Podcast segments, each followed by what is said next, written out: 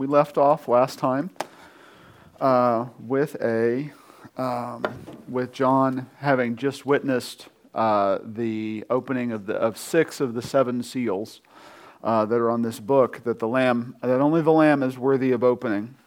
Um, remember, John is in a a heavenly uh, or a divine council setting.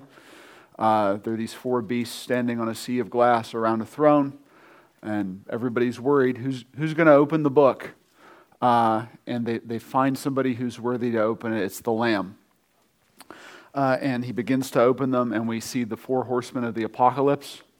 Uh, and uh, the chapter ends, chapter 6, with uh, the, a great earthquake and a calamity in the sky going dark and the moon turning to blood. And then uh, the kings uh, of the earth, the princes, the generals, the rich, the mighty, every slave and every free man hid themselves uh, in caves and among the rocks of the mountains. And they called to the mountains and the rocks, Fall on us and hide us from the face of him who sits on the throne and from the wrath of the Lamb. For the great day of their wrath has come, and who can stand? Um, so we're going to begin now to engage with Revelation chapter 7, uh, where we'll find uh, a brief interlude, uh, and then the, the seventh seal leads into a set of seven trumpets, which leads into a set of seven bowls or vials that are, are uh, poured out in judgment. Uh, a couple things to remember as we're going through here. Uh, first of all, we read about this all last week in other passages in the Bible, right? Peter warned us uh, Jesus warned us, they described how there'd be this enormous calamity at the end of time. Like things wouldn't go peacefully, but rather there'd be this, all these tumultuous events would happen, and that's how they would know that the time of the end was coming. Uh, and we have here described here in Revelation the, the, uh, a specific vision of what was going to happen. Uh, the other thing to remember, um, just a couple themes as we're going through. Uh, one, God never leaves people without a way to know him. Uh, we're going to see that right, right as soon as we get into chapter 7.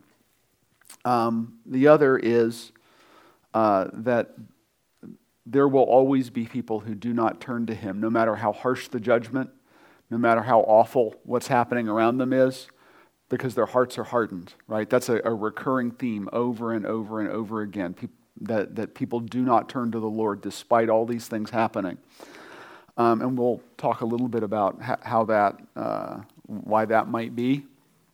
Um, and we're hopefully, uh, we've got a lot to read today, so I apologize for that. And I'm going to offer commentary as we go through.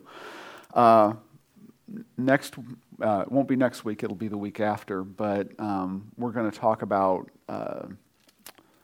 uh, you should come. You should come anyway. But we're, we're going to come anyway. It's great. Uh, we're going to talk about some, some, like confusing issues in terms like uh, many of you have probably heard the, the terms premillennial, postmillennial, amillennial, uh, you know, pre-tribulation rapture or mid-tribulation rapture. We're going to kind of look at the, the pivot points within the book of Revelation and talk about those and kind of unpack just what they are. Um, so, uh, and there are really three of them. One is do, do you think that the events that are described in this book have already happened? Because some people do. They think everything that's already in it, is, all biblical prophecy has been fulfilled. Uh, so there's a group of people that think that. There are others who, who think some has been fulfilled and some haven't. Uh, and then there are others who think uh, all, all or most of this is yet to come.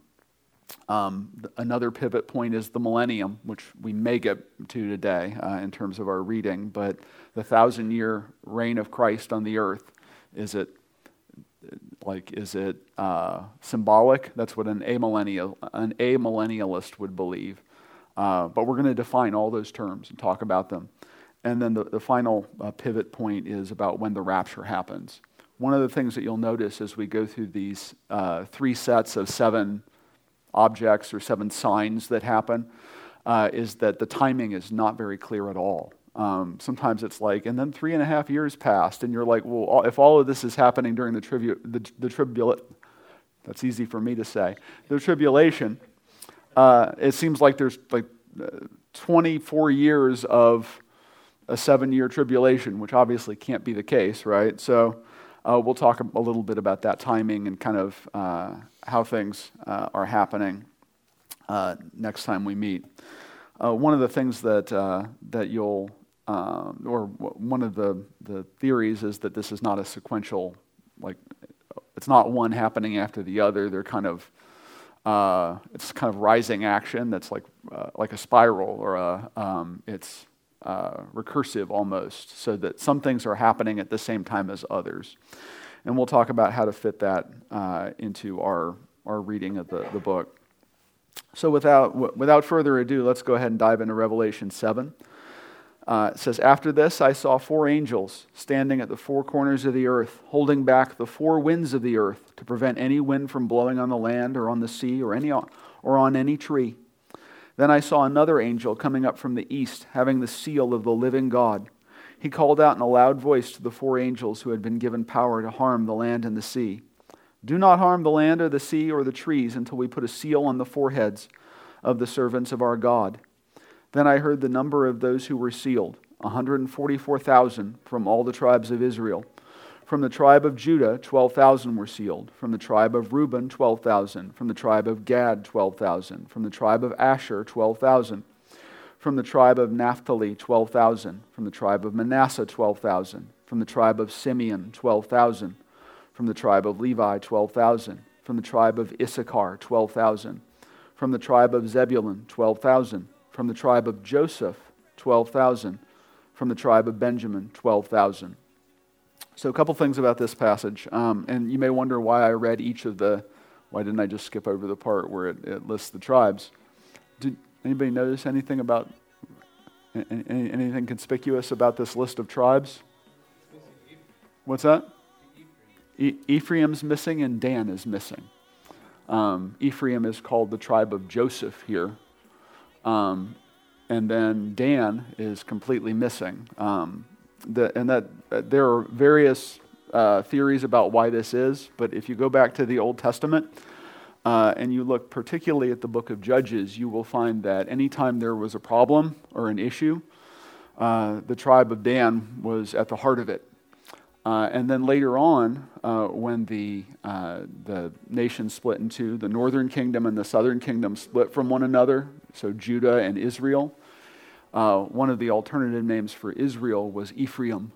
The ruling family of that, that rebel kingdom was from that tribe. So that's very suggestive, right? It says these, these are a faithful remnant. Um, the other thing that you should notice here, it says that they're going to seal, uh, they're going to put a, a, seal on their foreheads.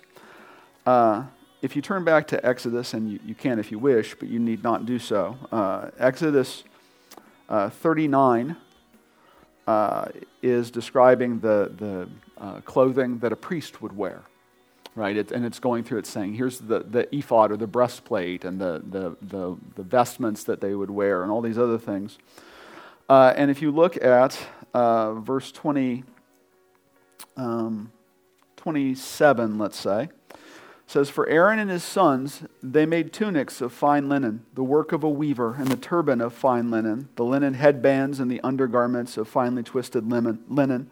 The sash was of finely twisted linen and blue, purple, and scarlet yarn, the work of an embroiderer, as the Lord commanded Moses.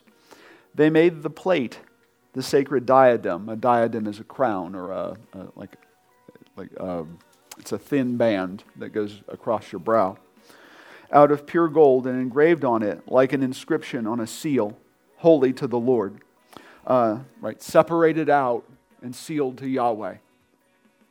Then they fastened a blue cord to it to attach it to the turban as the Lord commanded Moses. So, uh, so uh, there's, this is not my Bible. Um, I took this from the, the visitor's desk out there. Um, and there's a note in it that says it's just a sit up. So apparently somebody was having problems with uh, physical conditioning or something. They're very excited about it's, it's just a sit up. I can do it. Um, anyway, notice that um, the um, like that's a direct reference, right? That these people are sealed to Yahweh. They're holy to Yahweh. They, they are they are a, a kingdom of priests. Um, the other thing I'll, that you'll notice later on that there's another group of people that get a mark right, on their forehead or on, on, their, uh, on their hands. Uh, and that those are people who are sealed to the beast, right, the Antichrist. Um, and it's, it's the same concept, right? You, you, you can't bear both marks. Um, so let's continue. Verse 9. After this I looked, and there before me was a great multitude that no one could count, from every nation, tribe, people, and language, standing before the throne and in front of the Lamb. They were wearing white robes and were holding palm branches in their hands, and they cried out in a loud voice Salvation belongs to our God, who sits on the throne, and to the Lamb. All the angels were standing around the throne and around the elders and the four living creatures. They fell down on their faces before the throne and worshiped God, saying, Amen. Praise and glory and wisdom and thanks and honor and power and strength be to our God forever and ever. Amen. Then one of the elders asked me, These in white robes, who are they and where did they come from? Uh, I answered, Sir, you know. Right? How would I know? I'm not from around here. Uh, and he said, These are they who have come out of the great tribulation. They have washed their robes and made them white in the blood of the Lamb. Therefore, they are before the throne of God and serve him day and night in his temple, and he who sits on the throne will spread his tent over them. Never again will they hunger, never again will they thirst. The sun will not beat upon them, nor any scorching heat. For the Lamb at the center of the throne will be their shepherd. He will lead them to springs of living water, and God will wipe away every tear from their eyes. Chapter 8 And when he had opened the seventh seal, there was silence in heaven about the space of half an hour. And I saw the seven angels which stood, which stood before God, and to them were given seven trumpets. And another angel came and stood at the altar, having a golden censer. So a censer is a, a holder for incense. It's a, a, bowl like that that's suspended by a chain typically, and you put fire in it, and it, it uh, burns whatever is in it. And there was given unto him much incense, that he should offer it with the prayers of all saints upon the golden altar which was before the throne. And the smoke of the incense, which came with the prayers of the saints, ascended up before God out of the angel's hand. And the angel took the censer and filled it with fire of the altar and cast it into the earth. And there were voices and thunderings and lightnings and an earthquake. And the seven angels, which had the seven trumpets, prepared themselves to sound. The first angel sounded, and there followed hail and fire mingled with blood. And they were cast upon the earth, and the third part of trees was burned up, and all green grass was burned up. Now, I, I, want you to notice something here as we go along. Uh, as the trumpets are blown, uh, the events are awful, right? You're going to be like, man, I, I, I, I would not want to live through that. Um, but there is mercy uh, in this stage of God's enactment of his judgment, right? Because only a third of the trees are burned up. Um, when we get to the, the bowls, right, that, that's the, the final outpouring of God's wrath and the end of his judgment. Uh, and there's no hope left there, right? Like Jesus told us back in Matthew 24 when we read last, uh, last time we were together.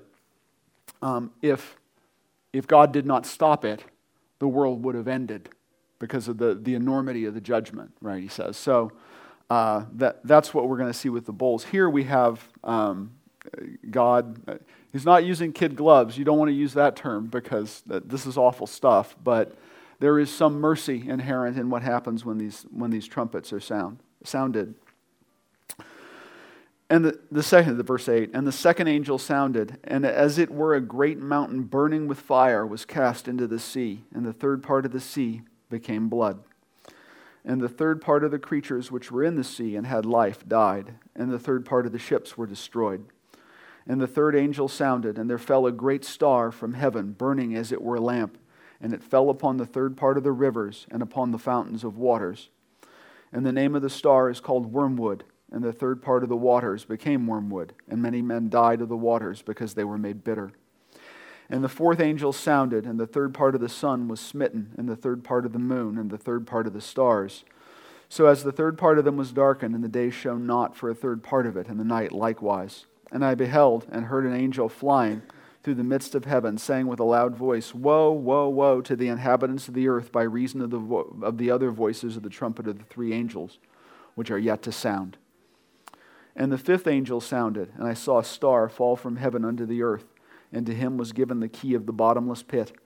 And he opened the bottomless pit, and there arose a smoke out of the pit, as the smoke of a great furnace. And the sun and the air were darkened by reason of the smoke of the pit. And there came out of the smoke locusts upon the earth, and unto them was given power, as the scorpions of the earth have power. And it was commanded them that they should not hurt the grass of the earth, neither any green thing, neither any tree, but only those men which have not the seal of God in their foreheads. And to them it was given that they should not kill them, but that they should be tormented five months. And their torment was as the torment of a scorpion which he, when he striketh a man. Uh, anybody ever seen footage of, or I, I doubt anybody's actually seen a, lo- a locust plague here, but has anybody ever seen like a, a video of locusts swarming? It's horrifying, right? They just crawl over it. It's, uh, you, you hate to be in the midst of it because they crawl over everything. So imagine a power that says uh, to locusts, don't, don't eat the green stuff, which is what they're there for, right? Uh, only, attack, only attack these people who don't have the sign in their forehead or who, who are not sealed to, to, um, to Yahweh. Chapter 6 And in those days shall men seek death and shall not find it, and shall desire to die, and death shall flee from them. And the shapes of the locusts uh, were like unto horses prepared unto battle, and on their crowns were as it were crowns like gold, and their faces were as the faces of men. Uh, and they had hair as the hair of women, and their teeth were as the teeth of lions. And they had breastplates as it were breastplates of iron, and the sound of their wings was as the sound of chariots of many horses running to battle. And they had tails like unto scorpions, and there were stings in their tails, and their power was to hurt men five months. And they had a king over them, which is the angel of the bottomless pit, whose name in the Hebrew tongue is Abaddon, but in the Greek tongue hath his name Apollyon. So, I, what is going on here? Um, like, what? This is a very strange image, right? It's nightmarish. Uh, and unfortunately, we don't know much, um, right? There are all kinds of like depictions in literature of uh, like literal depictions of, of what's being displayed here.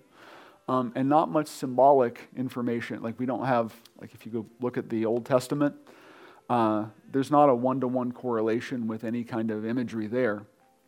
Um, I don't know if this is a literal description. I don't know if it's symbolic. I don't know what it is.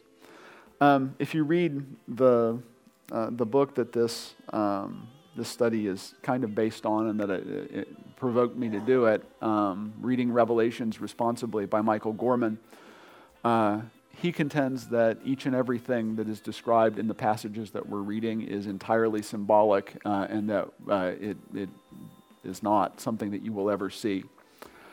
Uh, I cannot agree with him on that. That does not make much sense to me. Um, these images are horrific, but they are intended to paint something real, right? And, and also, G- Jesus kind of said, that all this stuff is going to happen, right? Like the, the, the time of the end will be tumultuous um, and, and, it'll be awful, right? So it's not, uh, t- to me, it's not acceptable to say, well, eh, you know, uh, it's not, uh, um, probably it's all symbolic. Because what could that possibly symbolize, right? Uh, w- with so much specificity. Um, the other thing I'll say here is that, that this description of events, this is kind of a spoiler for a couple weeks from now, but I can't accept the idea that all of the events that uh, are described here have happened already. There must be some future orientation to it, right? Um, because because Jesus said so, right? Jesus wasn't talking about, oh, the, well, the temple will burn down. No, he said there's going to be a conflagration so awful that people will wish they were dead. Everyone will wish they were dead. Um, the, the, the, living will envy the dead. Um, and uh, if it wasn't stopped, the world will end. Now, the burning of the temple might have been awful in 70 AD, but I, I, very much doubt that a large percentage of the population wished they were dead or thought that the world was ending. So something is going to happen in the future, um, and it's, it's going to involve this awful uh, catastrophe. So let's go back to verse 12. One woe is past, and behold, there come two woes more hereafter. And the sixth angel sounded, and I heard a voice from the four horns of the golden altar which is before God, saying to the sixth angel which had the trumpet, Loose the four angels which are bound in the great river Euphrates. And the four angels were loosed, which were prepared for an hour and a day and a month and a year. for to slay the third part of men. And the number of the army of the horsemen were two hundred thousand thousand. And I heard the number of them. And thus I saw the horses in the vision, and them, and them that sat on them, having breastplates of fire and of jacinth and brimstone. And the heads of the horses were as the heads of lions, and out of their mouths issued fire and smoke and brimstone. By, by these three was the third part of men killed, by the fire and by the smoke and by the brimstone which issued out of their mouths. For their power is in their mouth and in their tails, for their tails were like unto serpents, and had heads, and with them they do hurt. And the rest of the men which were not killed by these plagues, yet repented not of the works of their hands, that they should not worship devils and idols of gold and silver and brass and stone and of wood, which neither can see nor hear nor walk. Neither repented they of their murders, nor, the, nor of their sorceries, nor of their fornication, nor of their thefts. Right? So there's this idea that humanity uh, as these judgments uh, progress and escalate, uh, escalate, becomes harder and harder and harder in its heart, and less and less likely to repent. Um, like by, by the end of this, this sequence of events, you have the, the worst of the worst, right? People who, who are estranged from God completely. Chapter 10.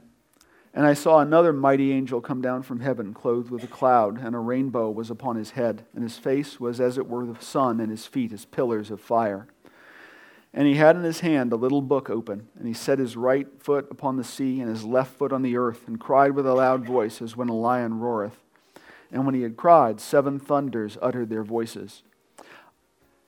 Actually, I need to mention this now. Uh, we, someone asked uh, a bit earlier uh, in our study uh, during the time when we were studying like the, the throne about the seven spirits of God that are arrayed before the throne. Anytime you see the number seven, uh, you may assume uh, pretty reliably that it represents completeness. It means the whole thing is there. Um, that's why 777, right, is the, the number of God. It's also why 666, right, it represents incompleteness, right, or, or imperfection. Uh, it's, it's like the perfect imperfection. Um, it also probably refers to a specific person, but uh, we'll, we'll, talk about that in a bit. Um, so, anytime you see seven, assume that it means completeness and wholeness and fullness. Um, the, the most of whatever uh, there are seven of. Verse 5 And the angel which I saw stand upon the sea and upon the earth lifted up his hand to heaven and sware by him that liveth for ever and ever, who created heaven and the things that therein are, and the earth and the things that therein are, and the sea and the things which are therein, that there should be time no longer. But in the days of the voice of the, seventh, of the seventh angel, when he shall begin to sound, the mystery of God should be finished, as he hath declared to his servants the prophets. And the voice which I heard from heaven spake unto me again, and said, Go and take the little book which is open to the hand of the angel which standeth upon the sea and upon the earth. And I went unto the angel and said unto him, Give me the little book. And he said unto me, Take it and eat it up, and it shall make thy belly bitter, but it shall be in thy mouth sweet as honey. And I took the little book out of the angel's hand and ate it up, and it was in my mouth sweet as honey. And as soon as I had eaten it, my belly was bitter. And he said unto me, Thou must prophesy again before many peoples and nations and tongues and kings. This is a, a weird little interlude, but it harkens back to, uh, to Ezekiel, who's given a similar book, and it harkens back to Jeremiah, who hated his job. Uh, and it harkens back to Daniel, right, who also was uh, asked, like he was given a book and it made him sick, like the things that were in it. Um, so this is a. Um, it's it's not incredibly symbolic. Uh, like the, the, the, symbolism is clear, right? Like the what what John is speaking is sweet to him, but it's also uh, it's awful, right? It's full of awful things. Um, chapter eleven, and there was given me a reed like unto a rod, and the angel stood, saying, Rise and measure the temple of God and the altar, and them that worship therein. But the court which is without the temple leave out, and measure it not, for it is given unto the Gentiles, and the holy city shall they tread under foot uh, forty and two months. And I will give power unto my two witnesses, and they shall prophesy a thousand two hundred and threescore days, clothed in sackcloth. These are the two olive trees and the two candlesticks standing before the God of the earth. And if any man will hurt them, fire proceedeth out of their mouth and devoureth their enemy. And if any man will hurt them, he must in this manner be killed. These have power to shut heaven, that it rain not in the days of their prophecy, and have power over waters, to turn them to blood, and to smite the earth with all plagues as often as they will.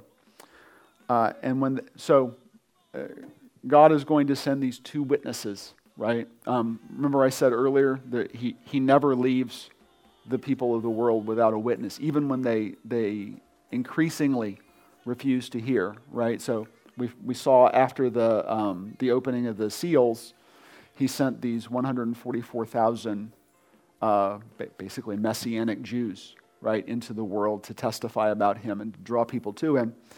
Uh, uh, if, if you didn't listen to them, you'll listen to these guys, he says. And he says he sends these two witnesses uh, who have, uh, who have the, the, this power to resist being killed, right?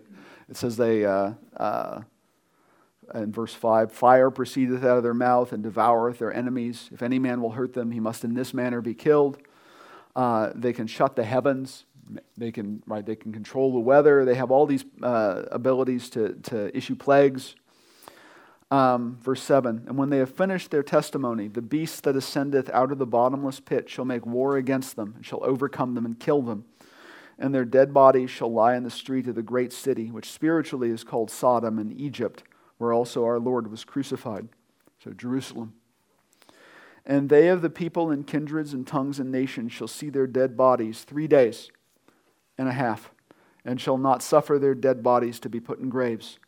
And they that dwell upon the earth shall rejoice over them and make merry, and shall send gifts one to another, because these two prophets tormented them that dwelt on the earth. And after three days and a half, the Spirit of life from God entered into them, and they stood upon their feet, and great fear fell upon them which saw them. And they heard a great voice from heaven saying unto them, Come up hither. Uh, and they ascended up to heaven in a cloud, and their enemies beheld them. In the same hour was there a great earthquake, and the tenth part of the city fell, and in the earthquake were slain of men seven thousand. And the remnant were affrighted, and gave, gave glory to the God of heaven. The second woe was past, and behold, the third woe cometh quickly. And the seventh angel sounded, and there were great voices in heaven, saying, The kingdoms of this world are become the kingdoms of our Lord and of his Christ, and he shall reign for ever and ever. And the four and twenty elders which sat before God on their seats fell upon their faces and worshiped God, saying, We give thanks. We give thee thanks, O Lord God Almighty, which art and wast and art to come, because thou hast taken to thee thy great power and hast reigned. And the nations were angry, and thy wrath is come, and the time of the dead, that they should be judged, that thou shouldst give uh, reward unto thy servants, the prophets, and to the saints, and them that fear thy name, small and great, and shouldest destroy them that destroy the earth. And the temple of God was opened in heaven, and there was seen in his temple the ark of his testament. And there were lightnings, and voices, and thunderings, and an earthquake, and a great hail. Um, I think I have just a bit. So uh, somebody asked me after the last time I taught. Um, they, I mean, they they didn't say it quite this way, but it was. They said, uh, "Why?" Um, why do we teach out of this book or why do we learn from this book right it, i have enough problems now so why why do I want to worry about something that's going to happen 50 years from now or 100 years from now or a million years from now for all we know? So why why are we compelled as Christians to read read this book and understand it, um, especially since it's so difficult and, and, at times unpleasant, right? A lot of the stuff we're reading is hard to read um, and hard to think about. Uh, and uh, I puzzled over that. I didn't have an immediate answer other than, well, all, all scripture is, is good for instruction, right? Like, we're, it, it's in the Bible. People died to make sure it got there. Um, and uh, we, we should read it because it's, you know, it's God breathed and good for us to know. Uh, and the, the more I thought about it, um, I, so I, I, think it's uh, come with me on, on a journey of uh, analogy uh, here for a moment. Um, my dad used to occasionally um, record um, if he could not see a sporting event on television, so usually Ohio State football, if he was working on Saturday or whatever, he would record it and then he would watch it on Sunday. Um, how many of you like to watch a close game live? I, you are you're better people than me um, because I do not let, I, if I am at all emotionally invested in a sporting event, uh, I, I do not like to watch it uh, if it's very close. I like a blowout, um, which is, is why I, I have a I have a real problem. My, so my son plays tennis, uh, and uh, tennis is the kind of sport where you can get on a run. Um, you know, where you if once you start losing, you're, you're probably going to lose, right? Because it, it just it just compounds upon itself, and you start doing self talk, and right. So uh, I'll go and watch him, uh, and if he seems to be winning, uh, I'll leave because I don't I don't want to don't want to jinx it or mess it up. So I like games where I know who's going to win right away. Um, and I, think that the people this is addressed to, um, it is intended. Well, some, I'm sorry, going back to my dad. Um, he would get really angry if you told him, like, why are you, the Buckeyes won yesterday? He would be like, don't, don't tell me who won, right? But I'm the kind of person I would probably be relieved if you spoiled it for me, um, right? Because then I could watch it and watch the game unfold. And, I think that's what this book does um, for um, well, for us, of course. But this is what it, does, it did for early Christians as well, right? It, it spoiled the game. Imagine if, imagine if your life and, and eternal destiny depended upon the game, right? You, you staked your whole life on belief in Jesus Christ in an age when it could get you killed. It's important for you to hear the Lamb overcomes the systems of the world, right? There's going, there's going to come a reckoning and justice will roll down like water, and it will happen. It's important to know that, and it's important to believe it. There's a reason that John uses the, the language, the, the powerful imagery and, and uh, deep language that he does. It's because he wants to indelibly mark the people who are hearing what he's hearing with the idea that the Lamb will overcome. And if the Lamb overcomes, we're more than conquerors, right? Um, so I think that that's the idea. Um, we're going to dive next time we meet. We're going to dive into a couple of images uh, that that come up right after uh, the like during this interlude. One is the uh, the beast. Uh, the other is uh, the dragon, uh, and the last is the false prophet. We're going to talk about them um, and what they represent. In some ways, they're mirroring the Trinity, right? They're a, an unholy Trinity. Uh, and in some ways um, that I want to draw out next week uh, or next time we meet, they are um, they represent the systems of the world. Like they make uh, abstract. They take what Rome is uh, and personify it in different ways, and we'll talk about that. But this book is calling us. It's telling us we will win because the Lamb does, and we're allegiant to the Lamb. And it's calling us out of Babylon. It's telling us to the extent that you can avoid participating in the world system, you should do it. Uh, the world's values, the world's systems, the world's ways of, of thinking and defeating its enemies, you should, you should avoid those.